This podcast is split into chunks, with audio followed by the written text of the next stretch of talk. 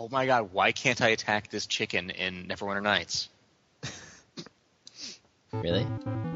Yeah, Because no, he's I'm true trying to. neutral. I'm no, I'm lawful neutral. I should be able to attack a chicken. Lawful neutral. You can't murder chickens.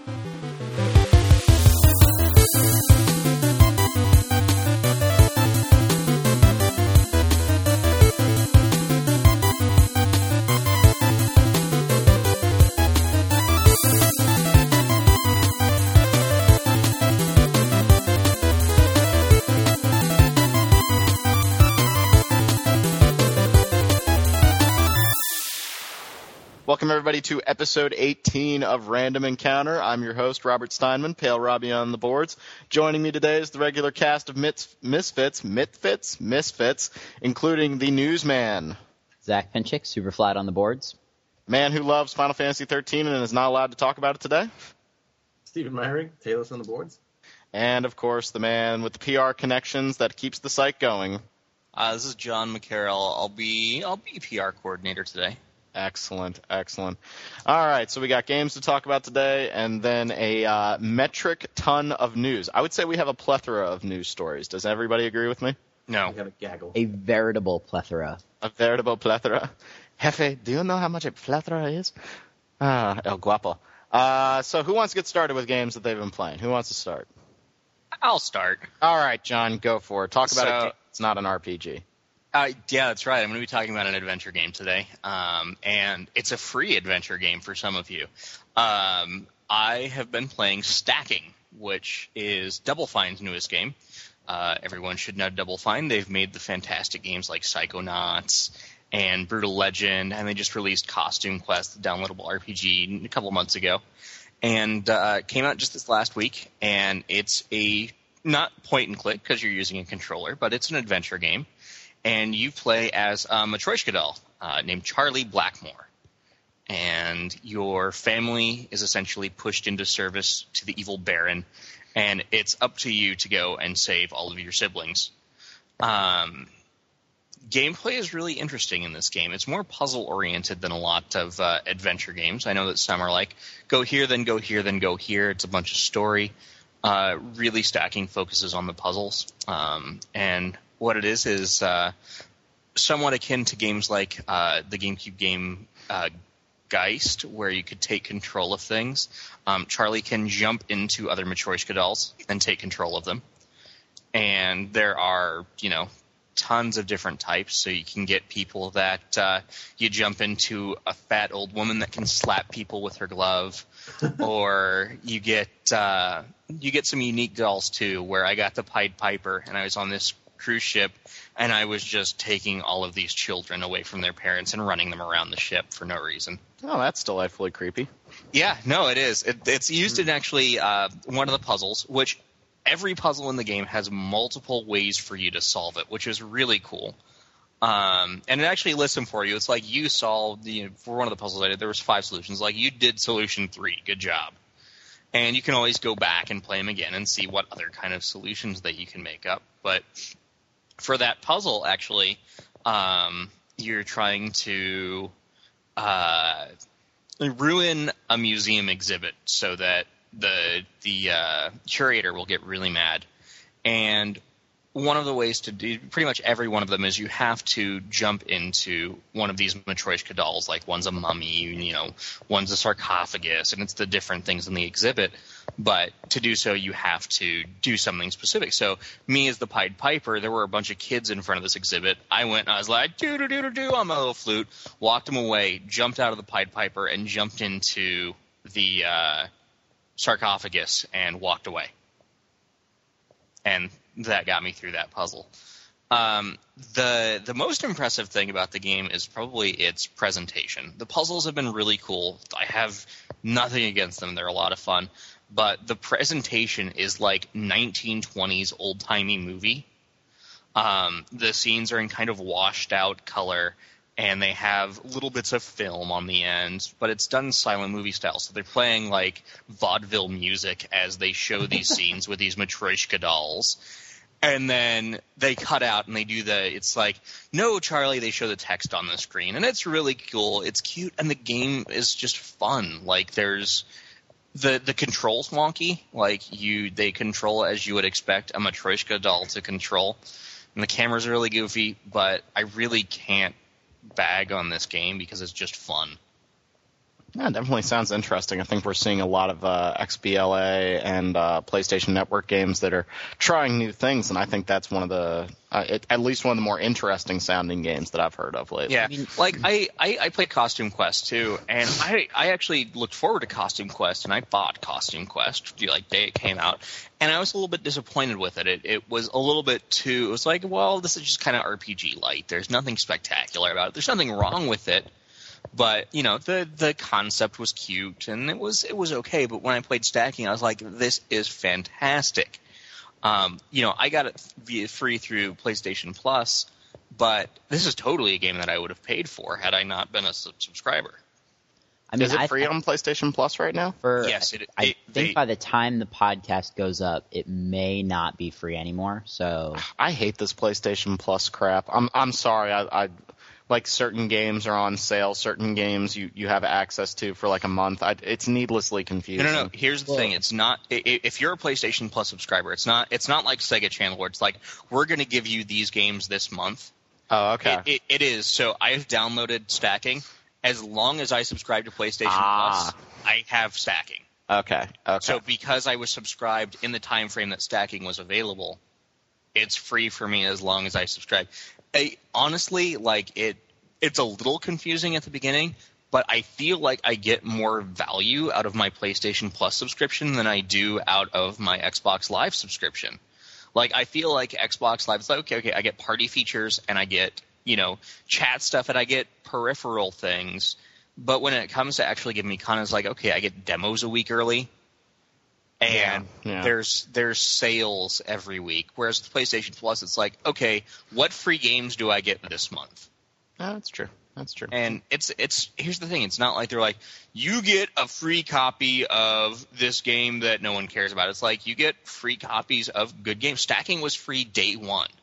Nice, nice. I think Infamous was free for like Yeah. a week Yeah, or so. Play, PlayStation Plus. It, what it is is uh, there are a bunch of full game demos available for PlayStation Plus, where it's like, do you want to know what Infamous is like? Here, you have 60 minutes of Infamous time. You can download it, you can play it, and if you decide you want to buy it, you can buy it. But it's like, okay, we're going to give you just essentially what is like having a one uh, hour rental of this game, and it's Oh, really that's cool. Oh, okay. All right. Well, that's not as bad as I thought it was. Thank you for clearing that up, John. So, No, no problem.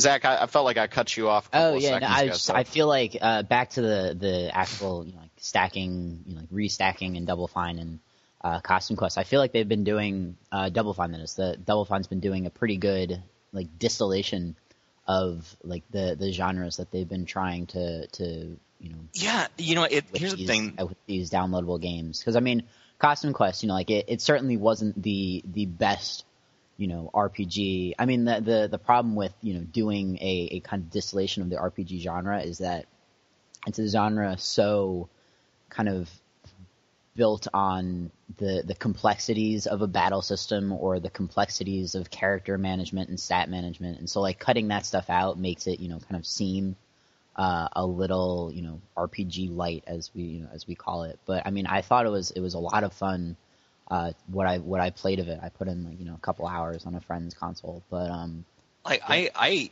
I like Double Fine and I like what they're doing with doing downloadable titles and releasing them every couple of months. Because you look at Brutal Legend, and I liked Brutal Legend, and but Brutal Legend didn't do well uh, sales wise. You know, it was a full fledged sixty dollar game, and it had a boatload of development funds put into it. And I think you look at these Xbox Live, PlayStation Network arcade games, and it's okay. We can have a smaller development cost but have still the same distilled quality in these games. Like, yeah, I wouldn't pay sixty dollars for stacking. It's probably only going to be you know six or seven hours long, but for a fifteen dollars slash free game, there you can't go wrong. Like, it's it's great fun. cool. Cool. Definitely sounds like uh, interesting. Is that all you got to say about stacking? Yeah, I mean, I, I'm only a couple hours into it, so it's uh, I, I haven't run into any big issues with it. Yeah, there are control issues. Yeah, there are camera issues. But the game is quirky. It's got style. And, you know, if you like adventure games and, and kind of puzzle oriented adventure games, you're going to like this. Cool, cool, cool, cool. Uh, I think it's probably a good idea to move on to Zach, and he can talk about one of his games and then the game that him and Steven have been playing uh, kind of at the same time. So we're going to shoot it on over to the newsman. Okay, uh, so that that game that I alone have been playing is still Dragon Age. Um, Sweet. Yeah, it's it's still good. Uh, it's still Dragon Age. Um, the I'm now in Redcliffe, uh, an astonishing 15 hours in.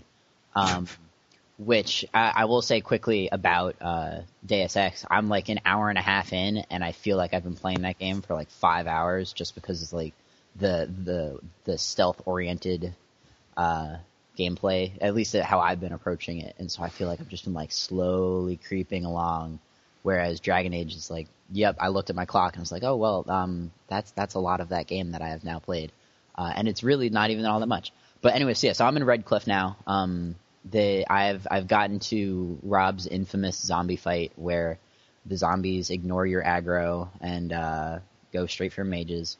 Um, haven't found that to be too much of a problem, but um, one thing that I wasn't a huge fan of is um, the the difficulty of that fight as it relates to saving um, all of the townspeople, and basically what what I've kind of the the the conundrum I've found is that you know Dragon Age as as a whole gives you a lot of choice over you know what what you're going to do in the game, the order in which you you attack various objectives, um, the just generally kind of how you take care of how you approach your game, um, and when I'm I'm tasked with defending this village, and I want to save all of the all of the mem all of the uh, the members of the village, but there's no. I mean, maybe it's just not that you know, like you're you're not supposed to be able to save them all. I know that there's like some sort of uh, helmet reward for you know like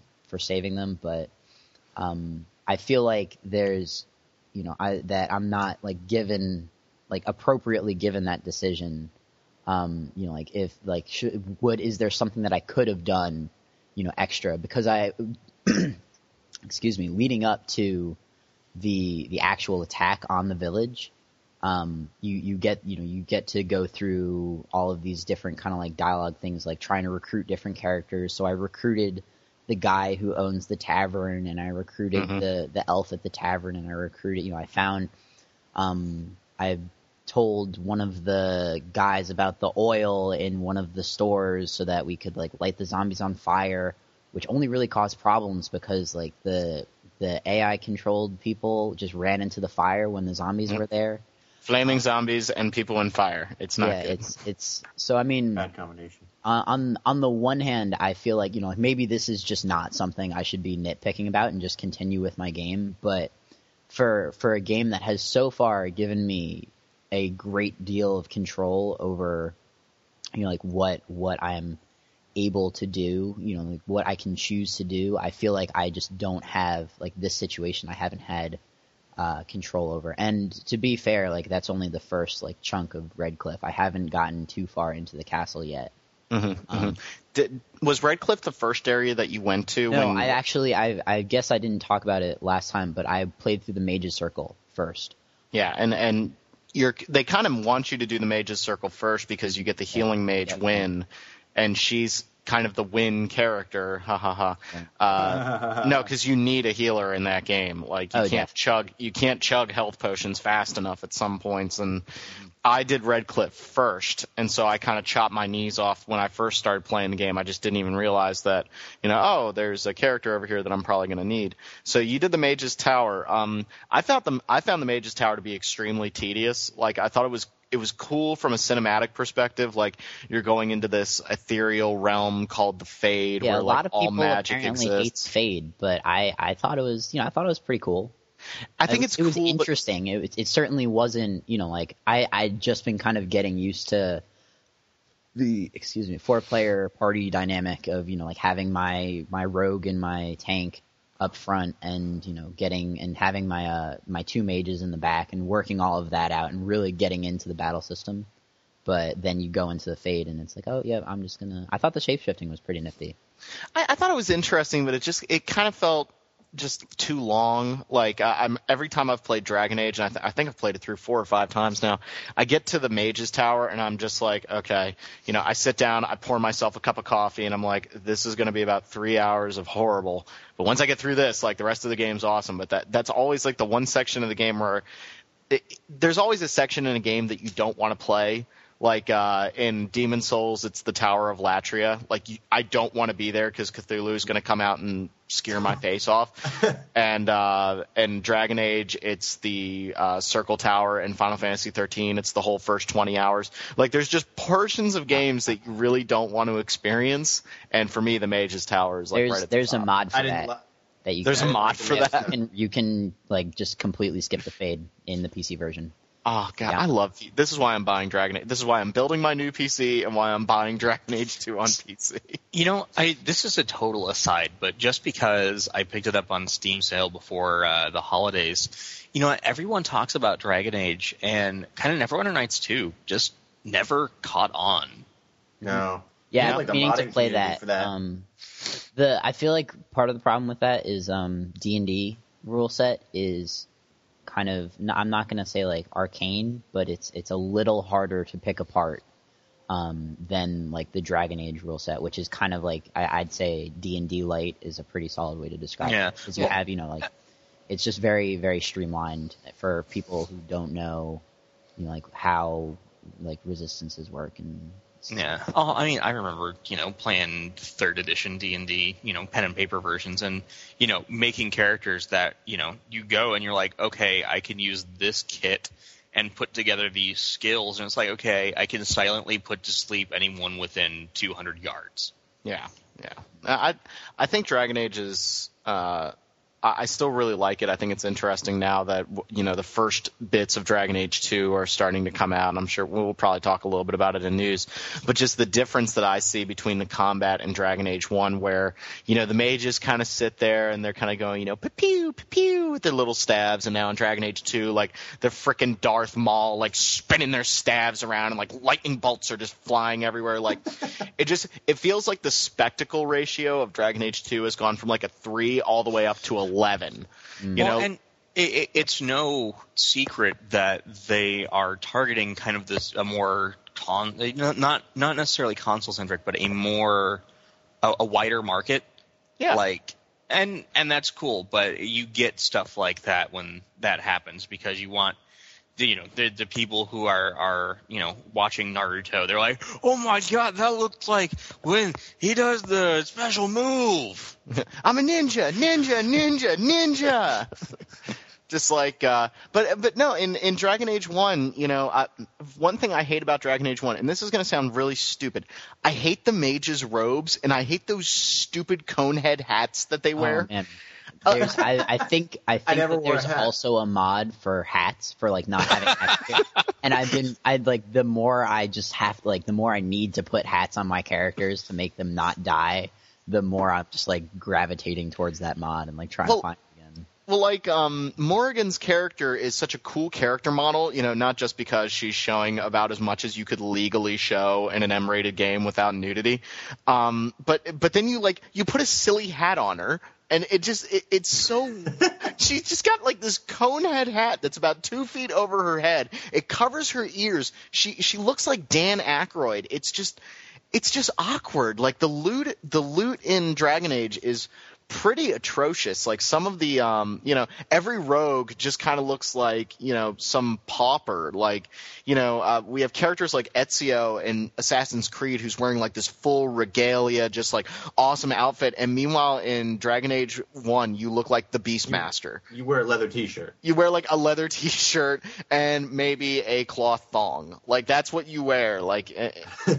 and um seeing the trailers for Dragon Age 2 like the the new mage armor that like Hawke wears when he's a mage like oh man it it's got like that samurai like Yojimbo thing going on. It's just the art style difference and the spectacle difference between Dragon Age 1 and 2. Like Dragon Age 1 I love, you know, uh, I got to get my rogue into position, and I like I'll I'll press to make him go around a bunch of enemies, and he just kind of like gingerly steps over. And now in Dragon Age 2, he like throws down a smoke grenade and like disappears and comes out behind him like Batman, you know, uh, here, and then just starts beating the crap out of someone. You know, it's just I don't know. It's it's interesting to see how they they took one of the main criticisms and in a very short amount of time they they said, okay, you you're tired of us throwing grenades at enemies. Okay, how about you throw the grenade up in the air and kick it like Blade? That's kind of cool. I like that. But yeah, uh, one one thing that I did uh, want to bring up is that um, what was it? Oh, uh, unintended consequences of my choosing the Mage Tower first. Um, and I love when games do this, like when you when you switch up the route that you choose, like to go through the game. Um, Is now the, like I'm I'm dealing with this situation in Redcliffe, and I don't want to you know, like say too much, but basically it involves an exorcism.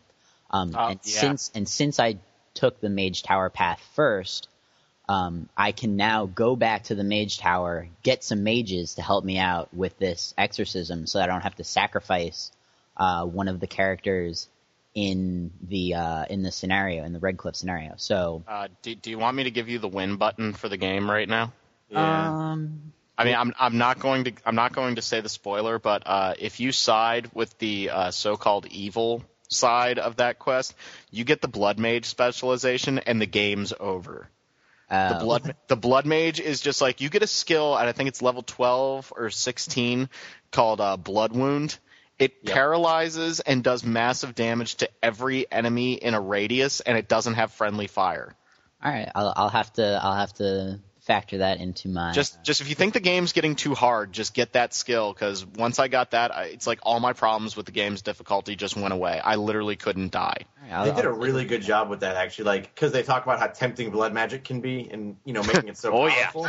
and I think that that's a really cool way of keeping it like within the context of the game. Uh, you know, everyone gets mad if you use it, but it's so powerful. You can see why people would turn to it. Because I mean, you could literally just break the game in half. Well, the game is kind of broken in half though, because Wynne is all like, "I will never have a blood mage. I will never be a blood mage. I hate blood mages," and you can make her a blood mage. no, you can. Like, that's, that's I mean like it the the game does a good job of kind of like saying like ooh blood mage is evil and stuff um but there is I feel like there is that mechanical disconnect because Yeah. like you know like it, it's just any other I mean for me right now I don't have it so it seems like just any other spell in the game just overpowered and then you know like the, there's not going to be any consequences for you know like actually having you know like doing whatever but anyways um the whole game kind of had that though, like that disconnect between what you Yeah. did and what actually happened. Like not having a reputation kind of like made it a little silly because I could go into a town and murder all the children and then walk up to like some lady's house and she'd be like, "Oh, hey, you're such a hero." you can't murder children in Dragon Age. What are you talking about? Well, no, I mean if you go and if you go murder random people or you know, you can't murder random people. Random people try to murder you, they end up dead. yes, but I Like, get what, you- I get what you're you- I get what you're like- saying, but uh, like you know renegade actions, you don't get treated like a renegade. And if you get tre- if you do paragon like actions, you don't get treated like one. but I think That's that's, People kept saying how they love that about the game, but it just seemed lazy to me. but That's it one of just the seemed things. like in Baldur's Gate, you know, you had sort of a reputation, and if you murdered everyone in town, everyone would try to kill you. John, get him. Get him. No, actually, I agree with him. I hate Ah, that in Bioware games. Like Well- it, the the like, I I am so about reputation. Like in Fallout, if you attack someone in, and I'm talking old school Fallout, you know, say you attack someone in uh the I don't I can't think of any cities off the top of my head, you cannot go back to that city. I'm about reputation, and if if I kill someone's wife or someone's husband, and then I go back and talk to them, and they're like, "Oh, hey, how's it going? Well- let's go get a beer at the tavern." That's tr- that's true, but you're talking about two different games. You're talking about Fallout, where the original Fallout game had so much freedom that you could kill children in the opening town of the game if you you could just roll right up out of the vault and start killing people. Dragon Age, what I, what I was trying to explain to Stephen was.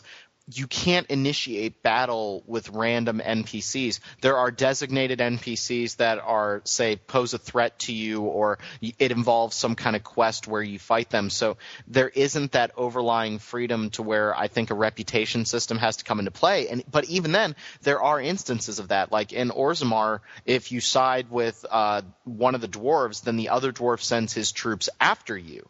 So I it's there. I it's mean- it's not on the level of Fallout. I wouldn't argue that, but I think that I don't think it's necessary because Dragon Age is telling an overall narrative, whereas Fallout, as soon as you get out of the vault, you could just be like, "And I'm going to go over here." I mean, on the on the one hand, I feel like it's it's very contained.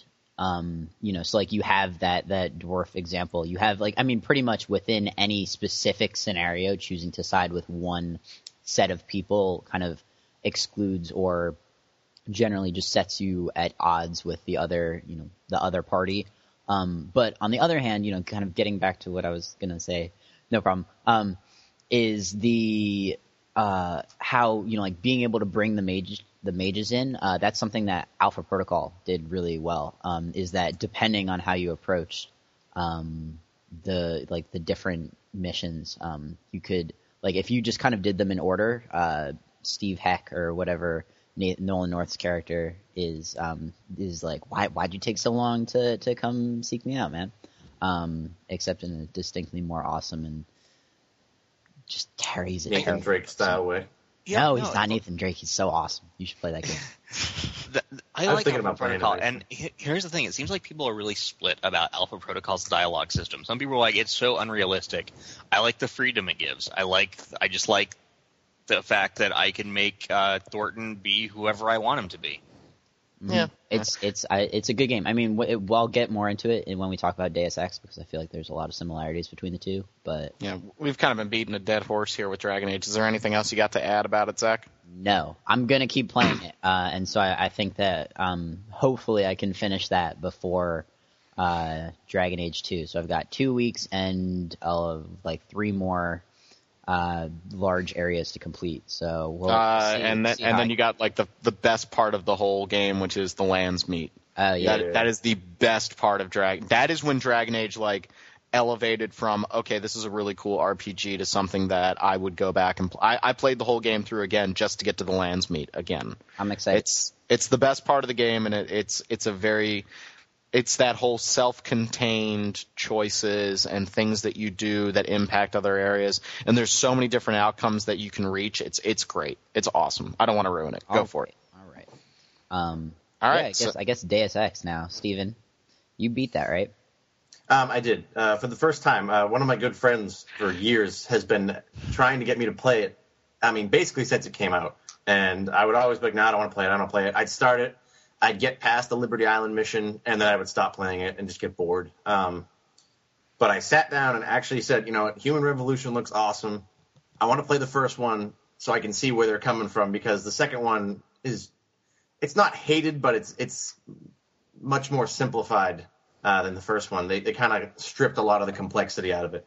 And the new one, Human Revolution, they're aiming to make it more like the first one. And I mean, based on what I've seen, it looks just like that. But uh, so I played the, the original Deus Ex on the hardest difficulty as a non-lethal stealth character um, who occasionally used a rocket launcher to blow up robots.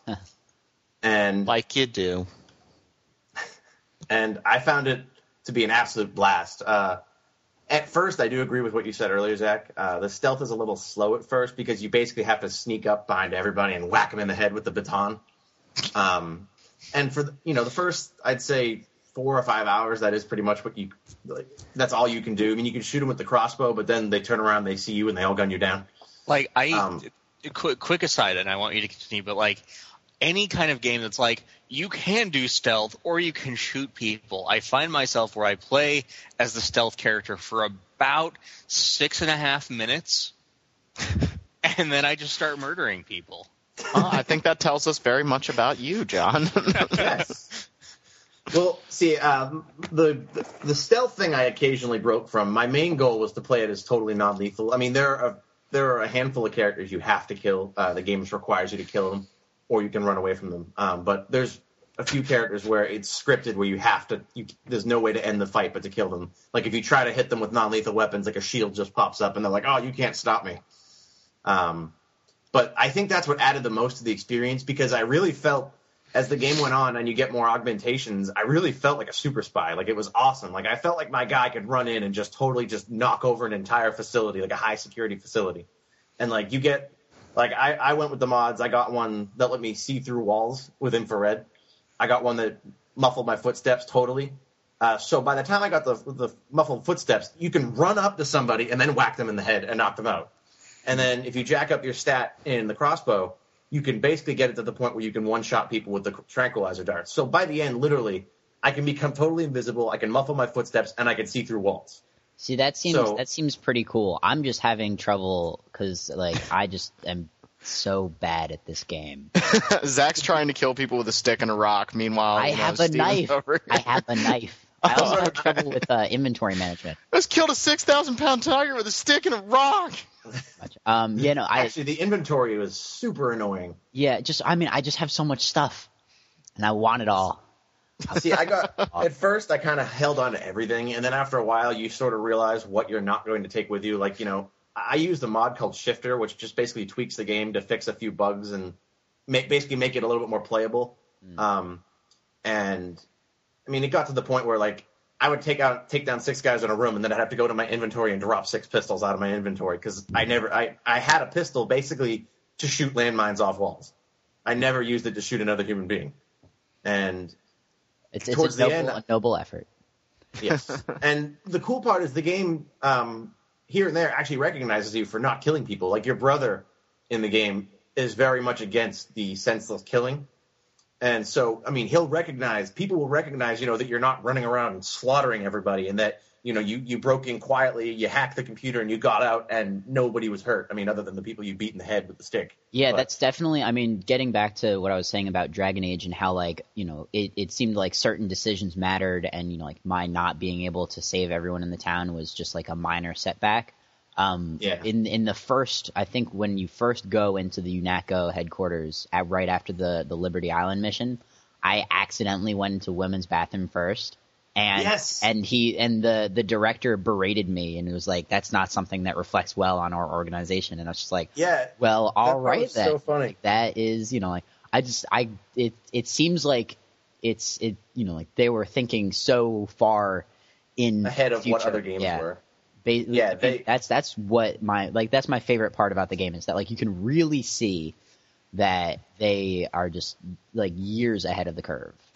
and that's why I'm so excited about Human Revolution because I honestly felt while I was playing Deus Ex. I mean, the, you know, the AI is not amazing. I mean, you can pretty much walk up. You if you, let's say you're standing parallel with a guy, you can sidle up to him, and as long as you basically stay crouched, he won't see you. Yeah. and you can knock out the six guys around him, and he won't even bat an eyelash. So the game, I think it's Unreal Engine one. The game is definitely like the ideas in the game are so far ahead of their time and of the technology that Human Revolution is taking those ideas and it just looks like it's going to be amazing just because That's that's it's, what I'm it's so high concept that Let's it, it let's just, just, let's temper our expectations just a little bit. It's, It's- well- really easy to make a good looking trailer.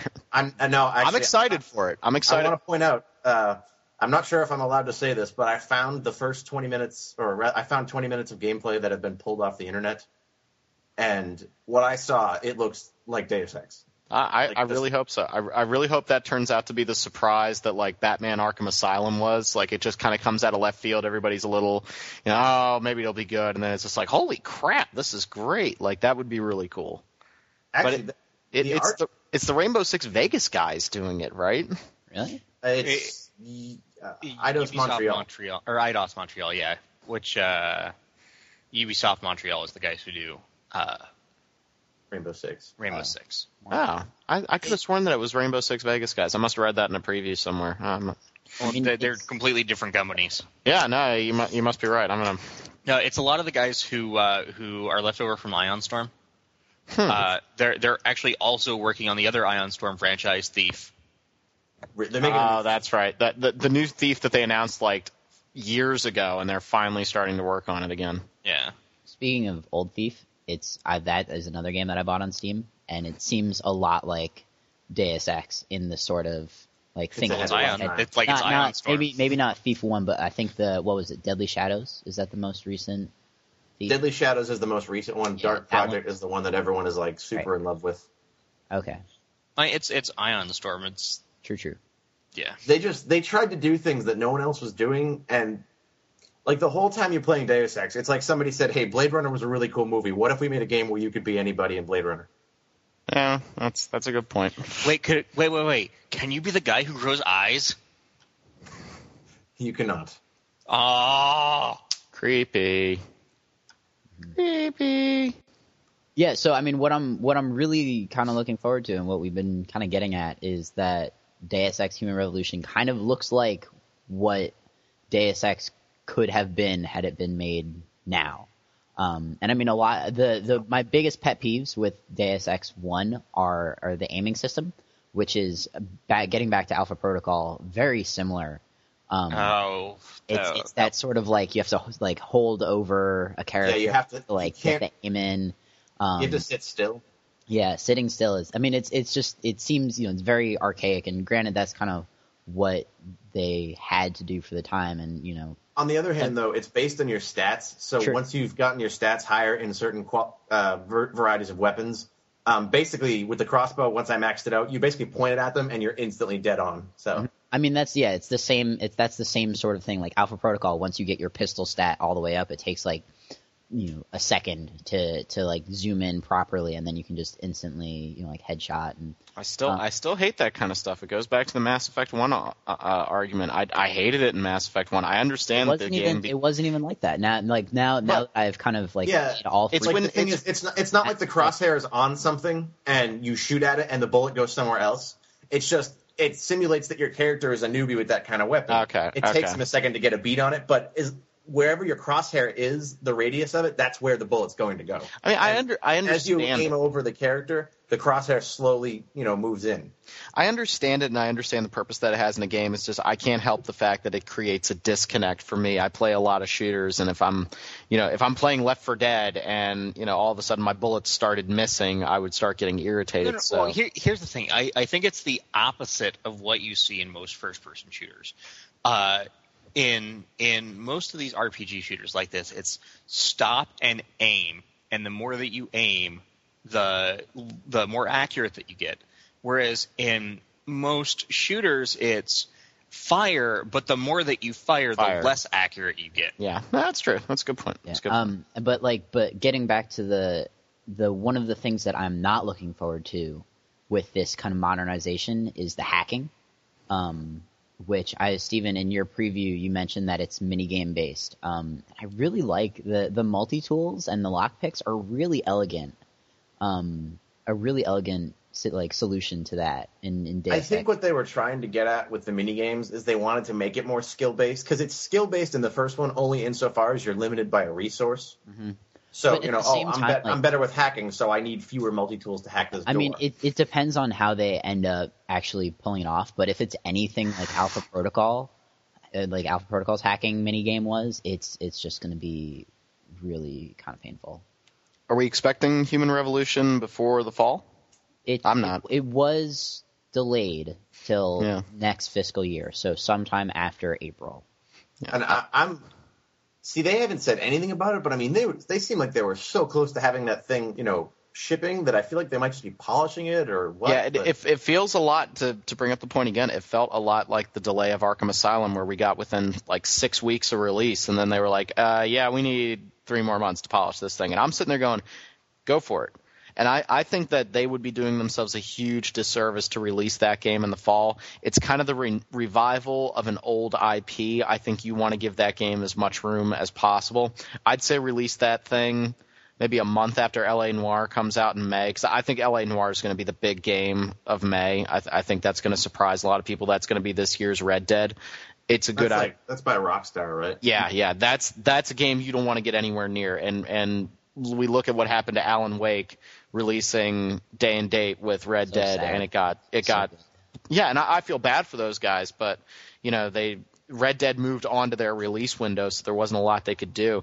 But I, I think you want to get Deus Ex probably like a June or July release. I think you you want to give it some room, you want to put some muscle behind it. But Definitely. that's yeah, yeah, yeah. So is that it for Deus Ex? I, I think so. I mean, we've kind of for the time being. All right, for the time See- being. see For the time being, I'm probably going to play it a little bit at at some point. I, I've got some games that I'm playing right now. So Actually, Yeah. can I make one more point about that game? no, Yes. okay, The the endings. Um, there's a lot of choice in the game. Your ending is completely determined by what you choose to do in the last area. It's basically press this button or go press that button, and oh, you'll get the different hate endings. oh, I hate those kind of endings. That's the only fault I found with it. And the developers have said of Human Revolution that they want that to not be the case. In Human Revolution, but I want to point out that the endings are awesome in the original Deus Ex. None of them is the oh everything went back to normal or oh everything is happy. Every single ending is ambiguous and could mean any number of things. And I so few games do that that I just think it was awesome. I prefer the six ending in 999. Oh God. I, I was gonna say. I'm still working on it. can we have Oh. the ending where there's a giant flash of light, and then 500 years in the f- in the future, there's a garden over Midgar, and we're all very confused as to what happened. we're all just like, wait, did everyone die? what And happened? then they bring out a movie, and it doesn't make sense. Uh, uh, it was just an excuse to hear though. One Winged Angel and let Cloud do Omni Slash again. That's all it was. But it was fun to watch. It was fun, but it was stupid. Well, All yeah, but I mean, All right, all right. I got games to talk about. Uh, Oh, what do you want to talk about then, Rob? uh, Phoenix Wright. So I'm playing the original Phoenix Wright on DS right now, uh, which is kind of cool in, in a couple of ways because I'm I'm going from the latest uh, Ace Attorney release, which was Miles Edgeworth, and now I'm going back to the first one, and you you see a lot of the characters pop up again. Uh, it, it's really cool to see them in their original context. You know, seeing uh, Dick Gumshoe for the first time, um, and to see Miles Edgeworth. And I, I've read a little bit ahead as to what happens in the first Ace Attorney game. I won't do any spoilers, but Miles Edgeworth is a complete dick at the beginning of the game, and it's kind of like the contrast between him and Ace Attorney investigations, where he was very much like seeking out the truth and he didn't want to make false accusations, and him and the original Phoenix Wright just being like, I don't really care. I'm going to get a conviction. I don't really care if the guy's guilty or not. I'm just going to do it. And I understand that you see his character develop as you go, but uh, that's really cool. Uh, I, I'm liking that aspect of it. The adventure game logic is it was fine for the first two cases. I'm I'm at the very end of the third case right now. And the adventure game logic is really starting to get to me like, oh, I need to go get a special steel samurai card to get this one witness to give me testimony. But in order to get that card, I have to go over here and I have to trade a bottle for a milk dud. And then I have to Like- go over here and I had to do I like this Milk and I had to do that. And it's just like, ah, it's just horrible. Like, it's a cl- it's classic adventure game. It's you have to click on everything and find everything. Right. And then John and I were talking about this in the pre-show warm-up. When you get to the actual uh, testimony, when you get into the courtroom, that's when the game becomes awesome. The game becomes awesome when you get in the courtroom and you're taking apart statements. You have all the information available to you, so you don't run into the problems in the uh, Ace Attorney uh, in uh, Miles Edgeworth, where you weren't exactly sure if you had all the pieces of information. You weren't sure what was a contradiction. It's all there for you. Th- there were a couple times, and I think this is showing the development of the series, where at one point I had to press the character. You- You're in the middle of them giving their testimony. You're asking them questions to try to get more information. And so you press them on their fifth statement, but then that means that then you could go back and press them on their third statement, which then meant that you could present something at the fourth statement. And I didn't run into any of those kind of problems in Miles Edgeworth, and so I think that shows the natural development of the series, like where it's gone. Miles Edgeworth is the easiest of the games, and even through through Apollo Justice, you see some of those. It they get less. There are a lot of them in the first game, but it's still you need to press everything, and then when you get a press statement, you need to press everything again. Yeah, yeah, and, and that's a little awkward, but I, I'm definitely enjoying the game. I'm playing it for the story. I want to see how Edgeworth develops as a character. I find Edgeworth to be a much more interesting character than Phoenix Wright. Now, maybe that's because I've spent a whole game with his character and now I'm seeing him again. But I, Phoenix Wright's character is kind of boring to me. But I, I really think Miles, Miles Edgeworth is a cool character. He- he- here's I, I don't want to cut you off, No, go ahead, go ahead. Um, honestly, Phoenix Wright is the most interesting character in the game that's not even about him. Like in Apollo Justice, which takes place seven years after the other three games, he is by far the most interesting character. Right, right. And I, I really like him as a character. Um, that being said, one thing that I, I wanted to make mention of in the show, which is a little awkward. Um, so you have Maya and Mia, um, who are part of the Fey family, and uh, of course, this being a Japanese game, uh, they're mediums. You know, they can, um, you know, Oh, I know where you're going. yeah, you know where I'm going with this it- one. No, no, no. It gets even worse. I don't see how it could, John. No, it gets no, not in that game, but in the following Oh, okay. two games, it gets even worse. Okay, so so you have a character who is a spirit medium. Her sister is killed. Spoiler. Um, and at one point, this 17 year old girl channel her, her a sister. Now, this being a Japanese role playing game, you can probably see where this is going right now. And the 17 year old girl becomes her sister, and the enormous boobs follow Okay, and um, I'm I'm just it, it it's it's very jarring and it's very Japanese and it's just really driving me nuts. Like it's just weird. So I mean, I, I'm liking Phoenix Wright, and I'll, I'll probably get through it. I mean, it, it's one of the only games that I'm playing right now. Uh, I'm trying to free up as much time as I can before Dragon Age 2. So I, I definitely like it, but I'm playing it for the story, and the adventure game stuff is really starting to get to me. I'm I'm just sitting there like I did with the last couple cases in Miles Edgeworth. I've got the game FAQ open. If I start getting confused or if I don't know exactly what I'm supposed to say at any given point, I just look it up. I, I really don't. yeah, and and you know what? I I did the same thing as well. It's like once you get to case four, and it's like okay, this investigation segment is three hours long. Who do I talk to? Where do I go? So that I can get out of this and get back to the courtroom. And I Yeah. hear you. Yep, yep, yep. So that's the first game I've been playing. Uh, the second game I've been playing, which will lead us hopefully directly into news. Uh, upon the announcement of Dark Souls, I started to play Demon Souls again. Uh, Woohoo! Yep, exactly. I, I sat down and I started playing again. First off, I completely screwed myself by picking a thief, who's probably the worst starting character you can pick because you start out with that little tiny dagger that you literally have to be right on top of something to attack it. So I screwed myself there. Um, Demon Souls, I still love the game, and I don't want Steven to think that I, I've suddenly become a hater. Demon Souls has some problems that I really want to see ironed out with Dark Souls. Number one is the camera. You constantly have to babysit that camera. For fans that don't know, uh, you're basically controlling a camera where you target a character and they become the center of the camera. And so you move around with them. You're having these intense sword fights with demons and leprechauns and just nasty things. And uh, if the character runs straight at you and you run straight at the character, the camera tends to spaz out a little bit. I got killed twice in the opening character just because, uh, just in the opening chapter because a character would jump at me, an enemy would jump out at me, and I would move, and then the camera would swing. So suddenly my left became my forward, and I fell down a flight of stairs and killed myself. So that that You started learn how to walk. well, yeah, I clearly forgot how to walk. Um, and that started to annoy me uh, just a little bit, but it, it's not terrible. I just that was annoying me, and then uh, more importantly, is a bigger issue that's going on right now with Demon Souls. Uh, Demon Souls has this wonderful mechanic of other players being able to invade your game. Uh, they're called Black Phantoms. They're able to invade your game, and the other players can try to hunt you down and kill you, so that they can regain their uh, body in their game. So it's and kind of the satisfaction of totally murdering you. and totally murdering you. Um, it seems like everybody in Demon Souls now. I mean, the game's been out for almost you know a year and a half now in America. It seems like everybody who's on it now is just playing as Black Phantoms, and you really can't go more than five minutes in your own body form without having one invade your game. And they're so stupidly overpowered. Like I, I had one Black Phantom who I ran up to and I, I hit him and I hit him for one damage. And we both just kind of looked at each other and I think he just took pity on me and just decided he was going to leave me alone. Like there was no sport in killing me. It's like Batman stomping a kitten to death.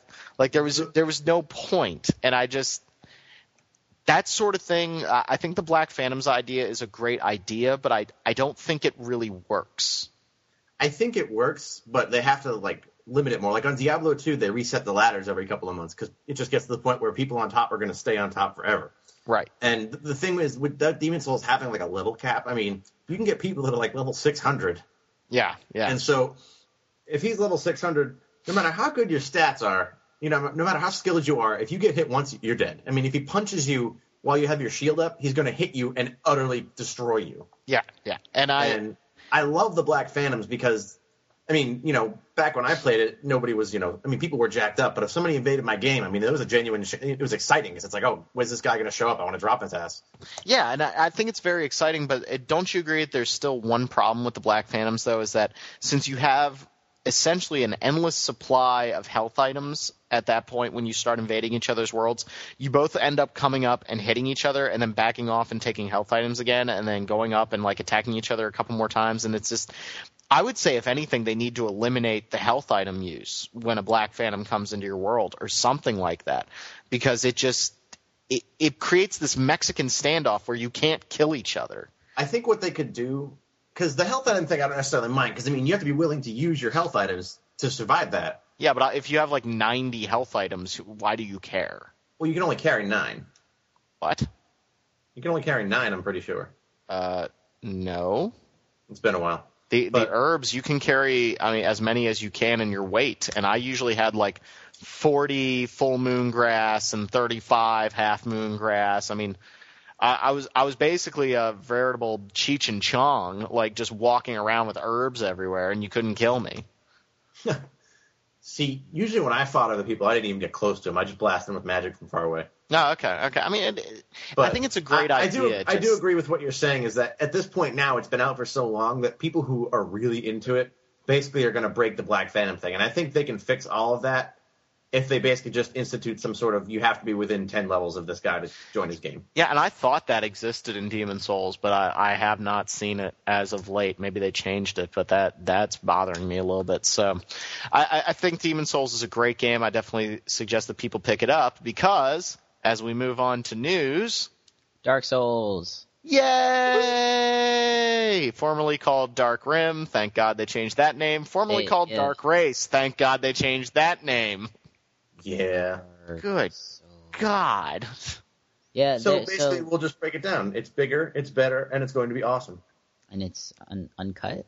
Um, the yeah, so Dark Souls, uh, formerly formerly known as Project Dark, is From Software's new game. It's not exactly a sequel. Uh, there are a lot of it's kind of confusing because you know like they use the whole Souls name. Um, I mean, like you know, that's I think it's it's fair. There there are a lot of um like thing like articles that I've been reading that say like oh the sequel to Demon Souls. It's not you know not exactly, but uh um, so yeah, so there's there's been a whole bunch of details that came out, um, as well as a trailer, which was so awesome. Oh, Um, and so basically, I'm just gonna go through kind of like point by point very quickly, and then we can discuss. Um, Dark Souls is going to have a seamless world, so there won't be a nexus. You know, there won't. I mean, there may be a nexus, or not. Probably not because it's not Boletaria anymore. Whatever. Um, but there won't be a hub from which you go to, you know, like various, um, you know, like waypoints and teleport everywhere. I don't know. Um, but yeah, so it's going to be one giant world. Um, and apparently it's going to be, they're, they're touting that sort of thing where you can, um, like if you see some, you know, like big castle off in the distance, you can go to it. Um, which, you know, reasonably speaking, we'll see what happens. Um, but it, you know, prov- if they can actually deliver on that, that'd be pretty cool. Yeah, Um, I, I have flashbacks to Hideo Kojima talking about the jungles of Metal Yeah. Gear Solid 3, and they. I love Metal Gear Solid 3, but those big jungles that he was talking about, they became rooms, Yeah, they were just they were jungle jungle corridors. Which is fine. I mean, it was still awesome. Yeah, I, it, it, I think it, it's kind of an evolution thing. Um, when I was at E3 this last year, they were t- uh, talking to Square and Obsidian about uh, Dungeon Siege, and they said the same thing. They're like, okay, say you're on this high platform and you see something down there. That's part of the environment you can get down there, and I think more we're getting to the point where that's something that's actually feasible. Yeah, But I still don't know about. Okay, I can see anything and get to it. yeah. I mean, I think it'll be cool. I, I, I, I like what I hear so far. Keep going, Zach. Okay, uh, apparently Demon Souls took about 30 to 40 hours to complete. Um, they're, they're looking to almost double that number, uh, for about 60 hours. Love Um, it. Yep. There's, there's a hundred different types of enemies, or more than a hundred different types of enemies, whereas Demon Souls had 30. Um, Love it. more types of weapons, magic, and armor. me too. Um the, where you know like you'll which is nice you know if if not only for variety but also for gameplay because apparently the weapons are going to behave differently. Um so you might it, it, you, you get the thing where you might enjoy you know like you might like the fighting style of one weapon uh which is weaker than another weapon but you'll be better with that weapon. Um there's there's some new magic and one of the the big kind of interesting uh, magic spell that they revealed is the ability to turn yourself into a vase. Um, which sounds goofy, but if you consider that they're you know, like the whole Black Phantom thing, um, and ambushing characters is going to be a slightly larger emphasis, uh, it seems, um, in this game, then you know, like you might, you know, that that's the sort of thing where you know, like, oh, I'll just you know, kind of hide over in this group of vases here. Um, I like it. but yeah, I, I um, like deceit in my video games. I like it. Granted, now everyone's just going to break all the vases. Yeah, exactly. Yeah, I'm back. He's back. Oh, all right, he Stephen. We disappeared. didn't, I didn't realize he disappeared. All we right, didn't even know you Were... I did, and it made me sad because I was really into this discussion. Oh well. we talked We- about vases. We talked about vases and being Oh, able the- to turn into them. The vase spell. Yes, Vase. I, I- everything that I've heard about Dark Souls has me super, super excited. Now, one thing I want to ask Steven, um, and I, I was thinking about this the other day. One of my favorite experiences in Demon Souls was, you know, asking for help, asking for other people to come into my game and, you know, take out really tough monsters. You know, these guys who were just stupidly overpowered, these like good Samaritans that were coming around helping me but it also made it a real pain in the butt if ever I wanted to help anybody else. I had a friend of mine, she got Demon Souls, and we, we tried to like organize uh, me being able to go and help her, and it was just an absolute pain, like to try to get me into her game. Do we want the ambiguity to stay, which I think adds some things, or do we want to make it easier for like Steven and I to play Demon Souls together? Like I, I can't decide which way I would want them to go. I honestly want them to keep it because if they don't, then it becomes like every other co-op action RPG. Yeah, I the, and the- I, I, I, I, I would appreciate that because I really enjoy the gameplay of Demon Souls. But I mean, I was able to play with my best friend. We basically we would say, okay, let's go to this room. I'm gonna drop my blue gem, you know, in this corner where no one goes. In you know, join my game, and that's what we did. And we got through you know eight or nine levels that way. Yeah. And yeah. I think part of the mystique of Demon Souls and the reason it's so cool is because it's so there's so much depth to find in it. Like my friend got it yesterday after I, you know, annoyed him about it for a good two weeks.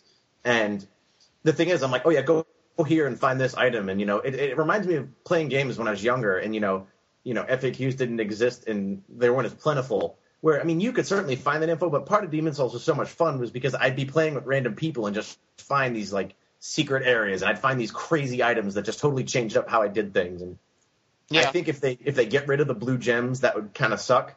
On the other hand, they could create a system where you can still do it randomly, but they can make it easier for someone to locate you specifically.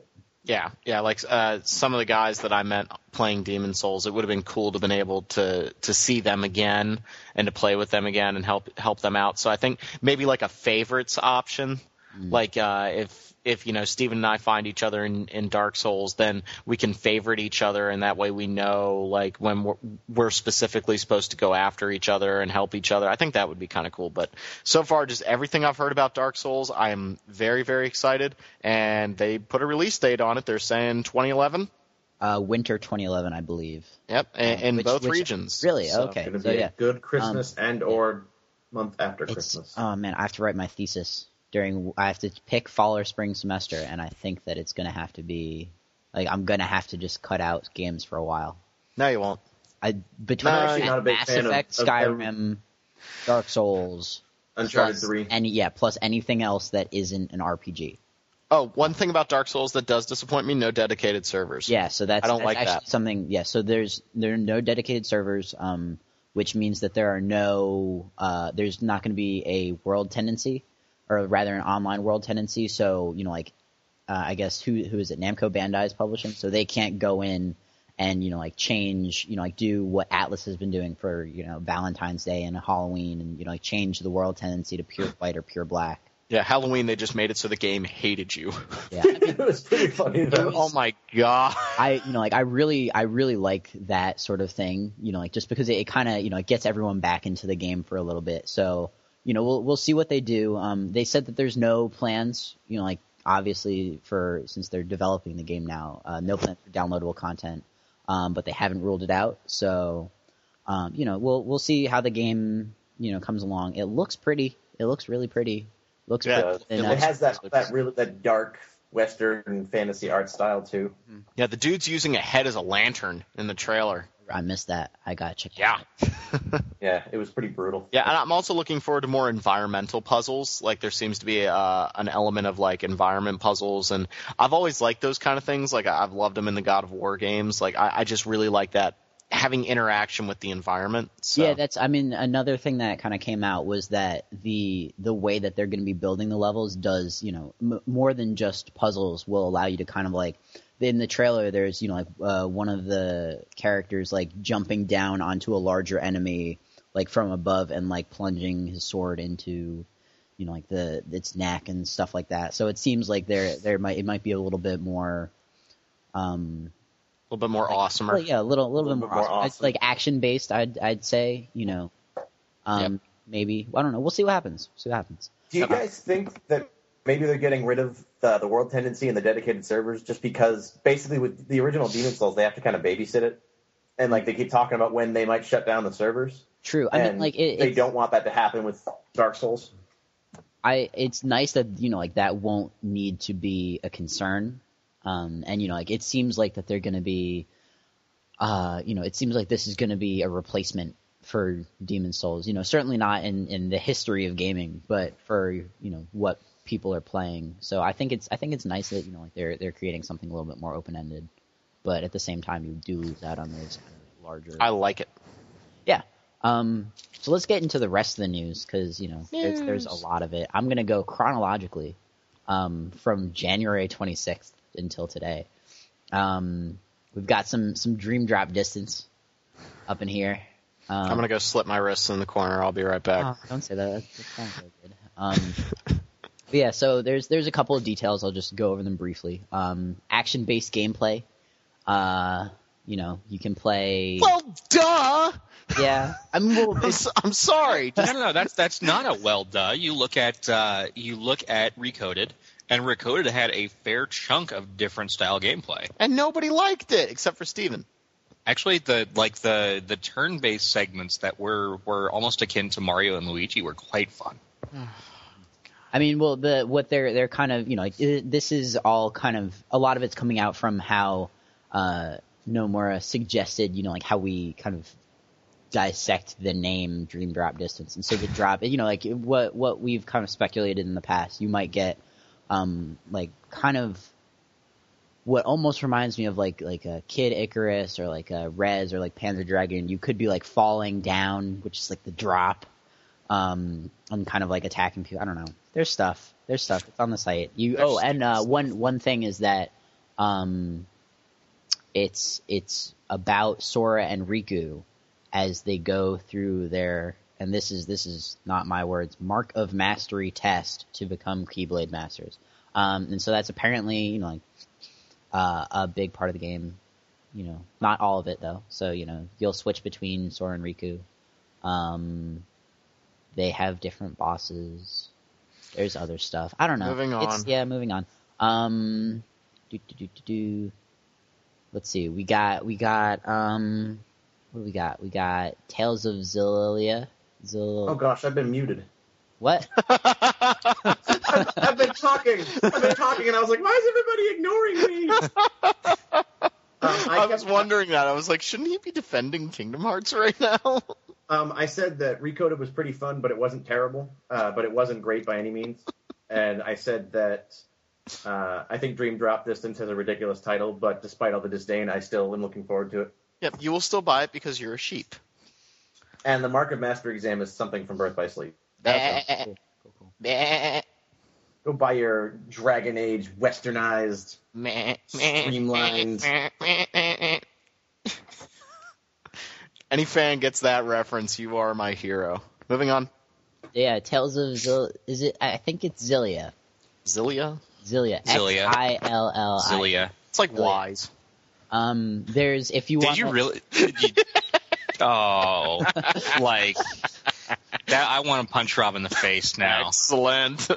How Um, much hate mail are you Yeah, going to get if over you that? if you want to take a look at uh, the article that Liz wrote, um, there's there's some details on the characters. You know, I'm not going to go into their various heights and stuff. Um, you know, What's their blood types? Blood, Blood types. That's important to the Japanese. sure. I know. Um, I uh, love so- how Barret so is like five six in Final Fantasy. He's like five six, a buck eighty. Um, but yeah, so so there's some details on the characters. There's um details on the the double raid linear motion battle system. I think they're just having fun with that now. Yeah, you know, um, They're just like, yeah, this one's called Arcs of Limbs. it's, it- you know, I'm not. It, it's confusing, but if you want to read it, you should. Uh, and we have screenshots for that. Um, Art Ar tonelico. How, I don't even know how you say this name. Uh, Qoga? Qoga of R Qoga something of RCL. L of RCL. Um, I saw Kim is playing that. Is she playing that for review? Yeah, she is playing that for review. Cool. Um, well, yeah. So that that game. we we she we actually I probably by the time that this podcast goes live, her hands-on preview will be up. yeah. So um, check that out. Check that out, uh, people. And uh, yeah, so that's coming out March 15th in North America, and it's there's a premium bundle thingy, um, which is going to have you know like a premium box and a hardcover art book and see a soundtrack. Um, but it is rated M, so you know kids, get your parents to buy it for you or something. Uh, you know, Are you gonna have to get your mother to buy it for you? I am older than 17, sir. Can you drive a car? I can drive a car if my dad or mom or anyone over the age of 21 actually now that I think about it is in the is in the passenger seat. Um I have a work permit. It's a thing. Don't hate. Don't hate. Just He's saying. gonna make us feel old, you know, Rob. I know. Oh man. Steven's young too, for that matter. I mean, I'm only like two old years younger than you, two or three. How old are I'm you? 26. Oh, You're wow. 26, really? Oh, I'm 23. Well, there you go. And I'm 20. It's like it's like generations. Except not. Yeah, yeah, except for Zach refers to old Nintendo when he's talking about N64. Hey, no, I had an SNES. I had I had an SNES. Oh, that's old Nintendo. Sure, it's old enough. I played that Zelda game on the SNES. oh my god, I hate you. Look, I my, did that. This young whippersnapper off the show. look, you know what? Have any of you played anything on an Amiga or a Commodore 64? yes, actually, I have. I have not. I've seen one. Okay, news. Yeah, news. News. Um, let's see. So I'm there's there's now actually like a lot a lot of news. So I'm just gonna blow through it real quick. Um. So Uh, wait, let's let's do a not blow through of Tales of Graces F. oh, right. That's a game. That is definitely a game. Yes, that's that's a game and a game that we are getting in North America. True. Yes. Um. And- And like- Stupid huge Tales fan, and I'm so glad they're releasing that here. So I, I had someone email me about a petition that they want. Uh, they they said in the petition they want me to post about to Namco Bandai that uh, they want Tales of Graces F for Wii in Europe, and that didn't make sense to me because Tales of Graces F isn't for Wii. Tales of Graces is. Yeah, people have been confusing that quite a bit. Tales of Graces is the original glitchy, broken version of the game. Tales of Graces F is the version they finished for PS3. Yeah, Yeah. I mean, so that's that's a game. That is definitely a Tales game. that that that's a game. Um, There, we have an import review on the site and a gallery. Yes, so we uh, do, and that's a review that we got a lot of hate mail for because uh, Ashton does not like some of the basic tenets of JRPGs. But you know what? I am still incredibly stoked for Tales of Graces. It's one of those things where I know that it's going to have a generic story and characters that are fairly well slotted into different kind of anime stereotypes. Sorry. wow. Sorry. I'm gonna rip that sound out of the podcast and make it my text message sound. Was it Every really that Rob- bad? Every Was time it that Rob bad? texts me, it's gonna It be. was, it was actually really, really good. Like really, like so terrible that it was good. Um, I'm gonna have to go back and listen to it. oh, me too. Um, yeah. So that's it's a game. It's it's it's um Tales of Graces F is the PS3 edition. Uh, it has all of like the new costumes and content and uh, uh, and it came out in Japan in December. So we will find out more about that hopefully soon. Um, yeah, the, no release date. yeah, I mean, so Uh, we that that there's three Tales games kind of coming out uh, in the future, in the near future. Cool. So we've got Xillia, Graces F, and uh, the 3DS Abyss game. So Tales of the Yeah, which we we probably won't see uh, 3DS Abyss if my guess is correct. I'm really hoping, and I don't want your guess to be wrong because it's you. I just wanted you to be wrong because that's my favorite Tales game. Yeah, no, no, me too. I I love Tales of the Abyss, but I, I really don't think, based on on Namco Bandai Games America, uh, I just it's knowing kind of their release schedule and for unless they can literally just rip the translation from the PS2 version and stick it in to the DS version, I don't see them spending like money to localize that game. Hmm. They could do that though, couldn't they? Because they're not really adding anything to it. Yeah, I don't know. I I don't know what's being added. What's whatever. Like it's it's I I wouldn't hold my breath though. The only reason I think it's a smart idea for them is because when the 3DS comes out, there's, I mean, you know, they always claim they're going to be RPGs at launch, but I mean, why not release a Tales game on a platform that's going to sell a bajillion copies when there isn't a, ton, a whole lot of other stuff? And then it will sell well, just like Symphonia did on GameCube, because there was like nothing else on GameCube. Yeah, I hear. I, I, I actually speaking of DS games that are Tales. Um, as long as it's as long as they they can actually do the battle system correctly, because I was playing Tales of the Tempest, um, and Tales that game is Tempest. that game is awful. awful. It's awful. Ta- uh, the other two on DS though are really good. Uh, Tales of Innocence and Tales of Hearts. Yeah. Well, I I got uh, I got Tales of the Tempest for like six dollars from Play Asia, and that should have been a tip off to me. News? perhaps news. Um, we've got that. Well, that's that's pretty big news. Um, but we've got we've got more news. We've got uh, Dragon Age Two is getting a demo. That's that's some news. Um, Yeah, we're gonna have to decide if we want to record a show uh, after the demo or just wait until the game comes out because it might be. See, see. I mean, well, cool here's here is the deal. Uh, is that the demo is coming out February 23rd, I believe. February 22nd. I think twenty Excuse second. me. Yeah. Yes, the 22nd of February. Um, and there was they had like a little uh, like promotion going where if you had if you worked at GameStop, you would get like a, a Not anymore. Oh yeah, no. It, uh, I mean, especially in light of the of the Crysis Two beta leak, which was terrible um, for Crytek, I guess. Um, but yeah, so so I'm assuming that that was to combat piracy because you know the second they that one you know like kind of less than morally. I don't know where I was going with that sentence. Um, where One one, morally corrupt individual. where one morally One less morally corrupt individual. Have you been to a GameStop before? Yeah, good I'm, lord. hey, I'm not going to judge. They Didn't sell- you work in a GameStop? Me? Four years. Oh boy. Where's where's that picture of you with the with the shrink wrap on your head? Oh, the one from yours. I haven't seen this. I need to see it. Uh, there's a picture on on my Facebook of when I worked at a GameStop and I used our shrink wrap machine to shrink wrap my head.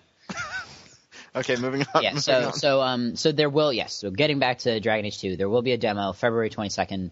Um it'll cover the prologue and let you choose a class and uh take you through Kirkwall. And That's gonna that's So- gonna be really really cool to play. Uh, what I'm gonna do is I'm gonna download the PS3 version. I'm gonna play that, and then I'm gonna download it yeah, uh, for I my didn't even PC. think about that. I'm going to So that. y- you kind of get to see because I'm building my new PC anyway. So I, you know, I'm probably going to buy for PC, but it's just going to be interesting to see, you know, which version do you gravitate toward. So I, I'm expecting it's going to be PC because it looks exactly like Dragon Age One, what, but it, what I'm really very interesting. hoping- what I'm hoping that they'll do, and Bioware hasn't had a good track record of this, is putting in a controller support uh, for the game. Because I mean, like they have, you know, like they already have the interface on the Xbox and on the PS3, so I mean, it wouldn't be too hard to throw in. Didn't uh, But I don't, I'll have to check. I got I I just did a fresh install of Mass Effect 2, and I've got a I- three. don't believe it does. I'm not sure. I the Like, last I, I- remember hearing is that it does not support control. because it uh, Mass Effect Two. Yeah. Or yeah, I, I I don't know, but it, like with with all the the games for Windows stuff, and that even though that that I know how that's a big deal for developers because it's it makes things a ten times more complicated. I didn't. but- yeah, I didn't even realize. I remember that the that Bioshock 2 had problems porting over the controls, um, so they never. put it. Really, Bioshock? Yeah. Like uh, Like it's wait, weird because the PC the PC version does not have controller support, and it's a Games for Windows Live title. hmm. it should be required to at least for the the like I've got a a wired Xbox 360 controller that just never gets unplugged from my PC. Same. And that that's really weird because that, as far as I know, that was a requirement for games for Windows Live. I hear typing. Somebody's looking for it. uh, yeah, so it'll just be interesting to play Dragon Age 2 uh, on the console and to play the PC and just see how the two uh, compare. I just total aside when uh, when Zach was talking about how he said you'd be able to see the prologue and create your character. I was thinking, man, that uh, if if you were just able to do that, no gameplay, I'd be like, that was like the quote playable demo unquote of Golden Sun DS at the last E3, uh, which it well, I don't remember if it was the last E. No, no, I'm sorry, the E3 two years ago, where um, they were like, yeah, we have a playable demo of Golden Sun DS, and uh, literally it shows you a bunch of story and gives you control. You walk across a bridge and the demo is over. Well, that kind of sounds like what they've been showing at Final Fantasy Versus 13 for the past five years. So I, I, I, I don't really see how that's a bad thing. Nomura's been making a living off that. He, he's you know rolling in enough money to buy zippers these days. So sorry. It's, it, it, it's it's. I think there's a difference between showing video and not showing a lot of gameplay, and be like, "Oh yeah, we have a playable demo. You can move the character." yeah. Yes. The yes, last video of yes. Final Fantasy Versus 13, it was Nomura saying, "No, seriously, we've been making a game. I promise. this is what we've been working on." Yeah, That- so a last a last couple things about the All right. demo um, is that you know so it seems uh, I did a little bit of quick research. It seems that you, so you're going to be going you're, you're going to make your character choose a class. Uh, you get to play through a little bit of um, Kirkwall, which is like one of the, the big new areas uh, for the game. You you'll meet Isabela, who is a smuggler and one of the romantic ist- interests. Um, She was in Dragon Age 1 too. Was she? Yep. I suppose I will run into her at some point. Most likely, and you will not be able to recognize her with that new engine. Uh, yeah, and then once you complete the demo, you will unlock Hater's Razor.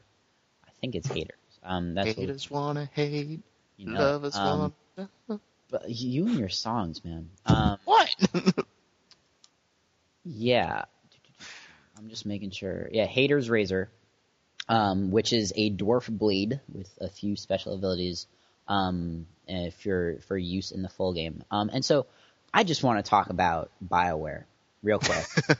Um, Zach, you sound angry. no, I just I have such an issue with um how they're charging uh for not charging but they like there's so much like pre-order DLC and this doesn't even go back to the signature edition. Uh, I, I was gonna say, are you gonna are you gonna prove me right No. right now? no, absolutely not. Oh, Um, okay. but weapons, weapons and armor in their games. Mass Effect 2 has like 10 new weapons that you can't get if you just have like a vanilla copy of the game. Um, and the thing with like with Mass Effect is I, I'm, I think it's a little bit more you know like uh, impactful than it is with Dragon Age because you know with Mass Effect you have the weapons really kind of determine not your playstyle so much, but like the they they do modify how you interact. You know, not how you, but how you shoot aliens in the face. You know. um. So.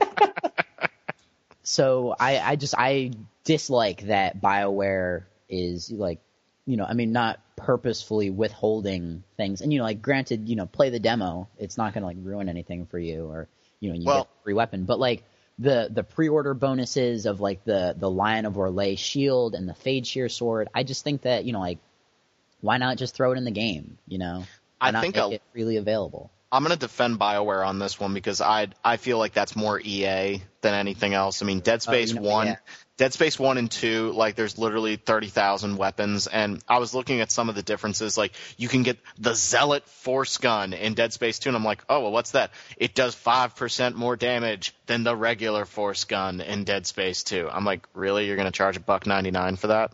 Yeah, I mean, I guess, I guess, you know, to be fair to BioWare, it probably is more EA on the EA side of business, but I mean, just DLC in general, I, it's been a trend over the past, you know, like, let's say five years since, um, since like the Xbox came out and, you know, like, it's, it's still something that people are feeling out, but I feel like for a full price title, you know, I feel like we're, we're at this, this weird adolescent, not even, you know, like weird, you know, pre-adolescent stage of um, kind of like managing, you know, like the the difference, trying to figure out the difference between like a free a free to play uh, transaction driven, like microtransaction driven MMO and like a full $60 release with content that would previously be, you know, like if you look at, let's say like Street Fighter, just, you know, like off the top of my head, you have to pay for costumes and like costumes would previously be something that you can unlock. yeah, like it, it's.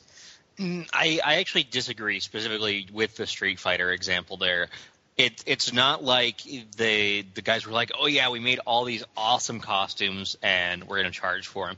It's stuff that they've been making over the course of whatever. You know, I'm sure that there's an art team that's that's working on it, and it's not like it was just one or two costumes because they added all the colors, is which is kind of what I would expect.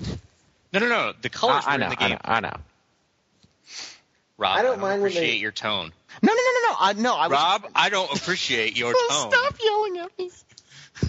I, I don't Yeah. mind when they do DLC where it's stuff that doesn't impact the gameplay. Like you don't feel like something was cut out that should have been in the game. But like when they just add costumes, that's stuff that I'm cool with because that's not going to affect me playing the game. But I can have something extra if I want it. True. All right. But on the other hand, if they do cool stuff like they do with Mass Effect 2, where they add like entire missions that in some cases are actually really good, yes, then I think that that's cool. I want content. I don't care about items. You know, like I, I that was the stuff in the signature edition for Dragon Age 2 that I didn't care about. I didn't care about the items. I cared more about, you know, oh getting the soundtrack. Like that was the kind of stuff that I I like when it comes special with a pre-order. But costumes and you know weapons those sort of things. I won't go after those but new pieces of content. And i'll, I'll go back to the best uh, piece of downloadable content i think that has come out if we're going to exclude expansion packs which was undead nightmare for red dead. I mean that was phenomenal like i'm hoping that they do something like that for LA Noire i mean you know shoot, I, I I hope that I, I see like you know gangster zombies just like man see brains like coming Yeah, up to see, me mm, like uh, that's the kind of stuff that I like, and I, I think Rockstar is doing an incredible job with that. Again, with the um, the two episodes for Liberty City, even if they didn't sell as well as Microsoft was hoping, that's the kind of content that I want to see. I, I, mean, yeah, don't, really care about me wrong. weapons. You know, like I certainly prefer and will, you know, like we'll only really buy the Right. like content um, that actually adds something to the game. But I feel like, I mean, maybe this is just you know like getting back to you know, like what you know back back when we didn't have achievements you know like as as the little kind of like nudge towards you know like doing something back when you know like finding the the hidden bosses and and stuff and yeah i'm like only you know like a baby but like i still you know i managed to play my fair share of, of ps2 rpgs like defeating Omega Weapon in Final Fantasy VIII, you got proof of Omega. exactly like you know it's it's just like it doesn't do all star. like it's nice you know like it's i feel like costumes were kind of in that realm of you know like do this extra thing i mean maybe i could be just mistaken but anyway so that's my rant on, on okay, okay, we we liked your Yeah. rant. All right, next. next um uh let's see we've got some some new uh valkyria chronicles 3 dlc is coming out. I- i'm just i really like i figure a lot of this. There's so much news that i'm just gonna kind of jump over. Uh oh uh phantasy star online 2 is going into alpha test this summer. Ooh, yeah. So um if you're in japan oh snap i can do this. Oh man i i might try to okay yeah um you can if you have a copy um a first oh i'm gonna need to figure out how to do this uh if you get a first print retail copy of phantasy star portable 2 infinity um which will have a yellow sticker on it um and this is in japan of course uh you will get a um you will oh you'll then need, you get a code that will enter you into a drawing to be chosen for Test. It's so yeah. So if you want to play Phantasy Star Online too, um, You have to jump through all these You have hoops, jump and even then, it's not a guarantee. You have to Yeah. buy 10 copies of Phantasy Star Portable 2 Infinity. pretty much. Um, and unfortunately, yeah. So that's Phantasy Star Portable 2 Infinity. For those of you who are wondering, uh, comes out in Japan February 24th. Um, and apparently they're also going to be giving codes to people still playing um, Phantasy Star Universe and Phantasy Star Online Blueburst, which Which is is Wow, nice of. Blueburst is still around. a- I think Blueburst it's just awesome. Japan because I know that there are you know like um, slightly less than savory ways of playing it currently in You can play like a private server or something. yeah yeah um, I think that's actually legal though. I think they like they released like the code Okay. for running a server or something. So yeah, so I think there there are like a couple of servers. Anyways, so yeah, so they're giving giving codes to those people too. But I have a feeling this is a Japan only thing. Um, but yeah, uh, so yeah, for more details, we have a gallery up for Phantasy Star Portable Infinity to to Infinity, whatever, uh, and beyond. Um, Disgaea Four. Turbo assault battery. Disgaea 4 has new galleries. Um, uh, Pokemon Black and White has new galleries. Disgaea 4 is especially um, pretty awesome looking because they have those new HD sprites. Um, there's there's uh, new costume DLC for Mass Effect 2. Is there a way that we can make Jack look sluttier? uh, Jack isn't in this one. Oh, Um, yeah, it's Miranda She's looks in the back of the ship where she should be. Less slutty. Um, Tali looks normal, and then um, I was gonna say Wrex Grunt looks like he's from Tron. Um, cool. yeah, Miranda has too much armor on. There's not enough skin tightness to her costume. yeah, but she's got those weird horse teeth, which always kind of freak me out a little bit. She does. She has a weird smile. I don't know what it is about Mass Effect 2, but the She's- teeth look weird. Miranda is very strange looking. Um, yeah, I'm just I'm gonna keep going. Um, there's there's new details, or rather new screens and a trailer for Dungeon Siege 3. Um, Harvest Moon Back to Nature is coming to PS1 uh, classics, so you know check that out on PSN. It's six bucks. Um, so you know Harvest Moon I like. Um, ooh, good real news, real news. Um, Torchlight One for XBLA uh, is coming March 9th for 1200 space bucks. Cool. Um, I points.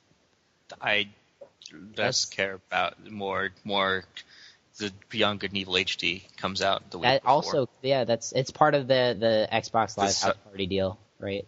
And that's only Yeah. And Evil is only ten bucks.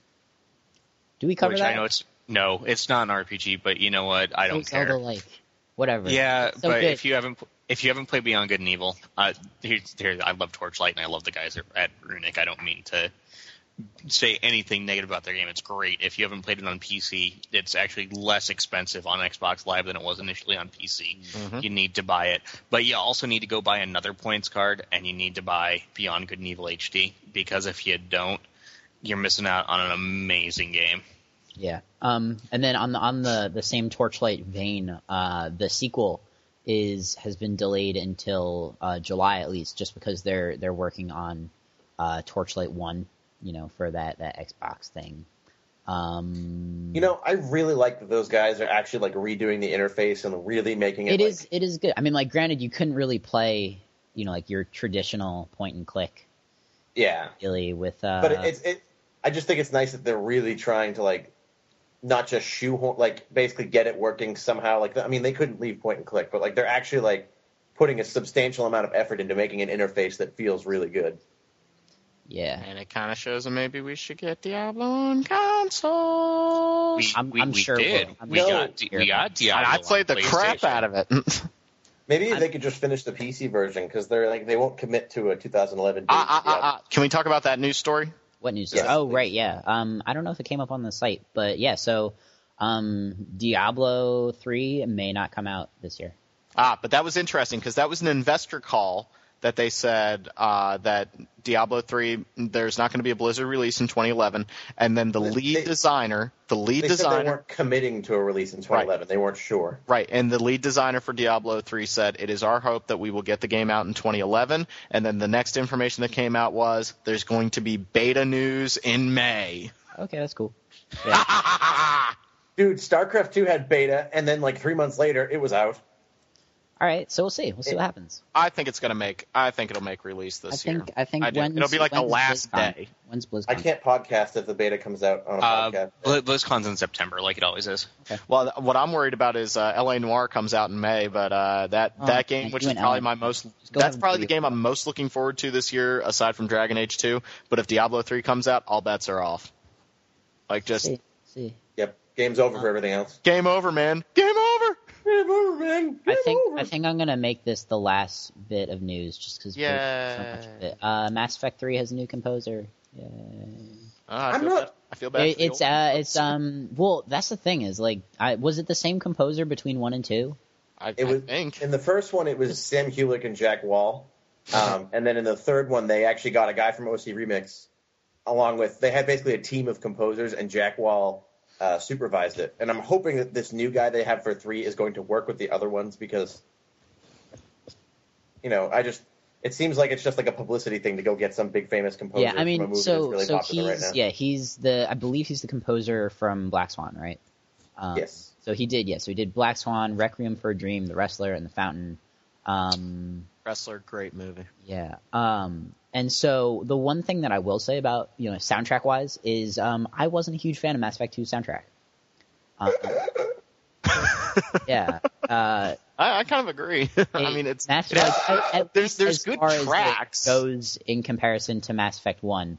Um, because if you like, if you play for me that that song at the end where it's like Shepard's like it, of Mass Effect One, so you know, mile, miles. It's called M. It's called uh, M4 Part Two, I believe. No, the the one where he's like climbing out of the wreckage and it's like duh duh. It's like super that was cool. epic and it's awesome. Um, anyways, that that song is so much better than anything in Mass Effect Two, and so is the like the theme music for Mass Effect One is better from than Mass Effect Two. Look, guys, it, look, you, you look at some of these Japanese games, and they're still they have they have the same soundtrack that Motoi Sakuraba did, um, you know, 15 years ago.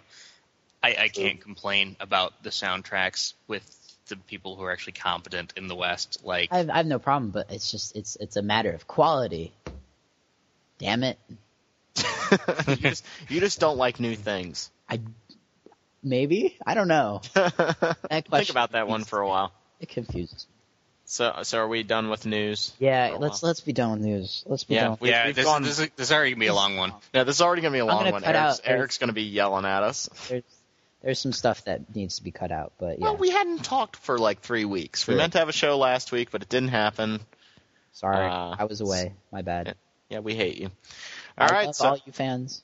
All right, so I guess that's it. Uh, we need to decide if we're going to do a podcast uh, after the release of the demo of Dragon Age 2 or if we just want to wait. I think we can probably get another show in when that uh, releases. So we'll probably have the demo to talk about. Um, I'm sure there will be other games to talk about. Somebody's going to pick up Radiant Historia, right? I thought about it, Yes. but I want to. Yeah. I don't have enough time. Is that I, I don't have enough time to blow through Is it. that this week? I Yeah. don't have a day and date. Uh, Radiant Historia for not. It, it's next week because it's Sunday now. I think it comes out on the 22nd. What?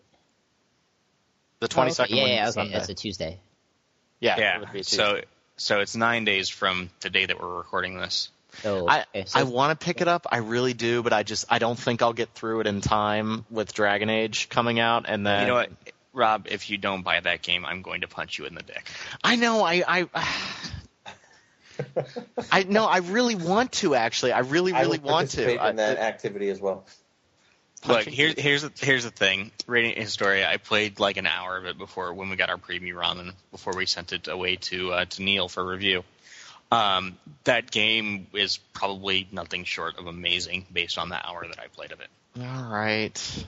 Damn I need you, to buy John. me some Pokemon. John's making me buy games that I want to play. Yeah. How Damn dare you. I? Damn you. Well, it's just, it'll suck if I don't get through it in time for Dragon Age because I, I know this is what's going to happen. My my spring break at my school starts. Remember, I'm a teacher, not a student. S- That's why I grew the beard back out. Uh, my spring break starts five days before Dragon Age 2 comes out. Dragon Age 2 comes out. That is going to be my spring break. I'm treating it like a nine to five job. Like I'm going to get up in the morning, have some food, and play. So we'll have Radiant Historia to talk about. We'll have Dragon Age 2 demo to talk about. Uh, we'll probably have more games to talk about. We'll make sure that Steven doesn't talk about Final Fantasy 13 anymore. Um, I'm sorry. The combat that I- system is master is a masterpiece. I'm sorry I enjoy shooting space aliens in the face. Um, thank you so much for listening, guys. Make sure you uh, stay up on iTunes. Make sure you guys are uh, talking about us in the podcast thread. Make sure you guys subscribe to us on the show through the RSS feed, through iTunes. Thank you very much, and we will see you all next time.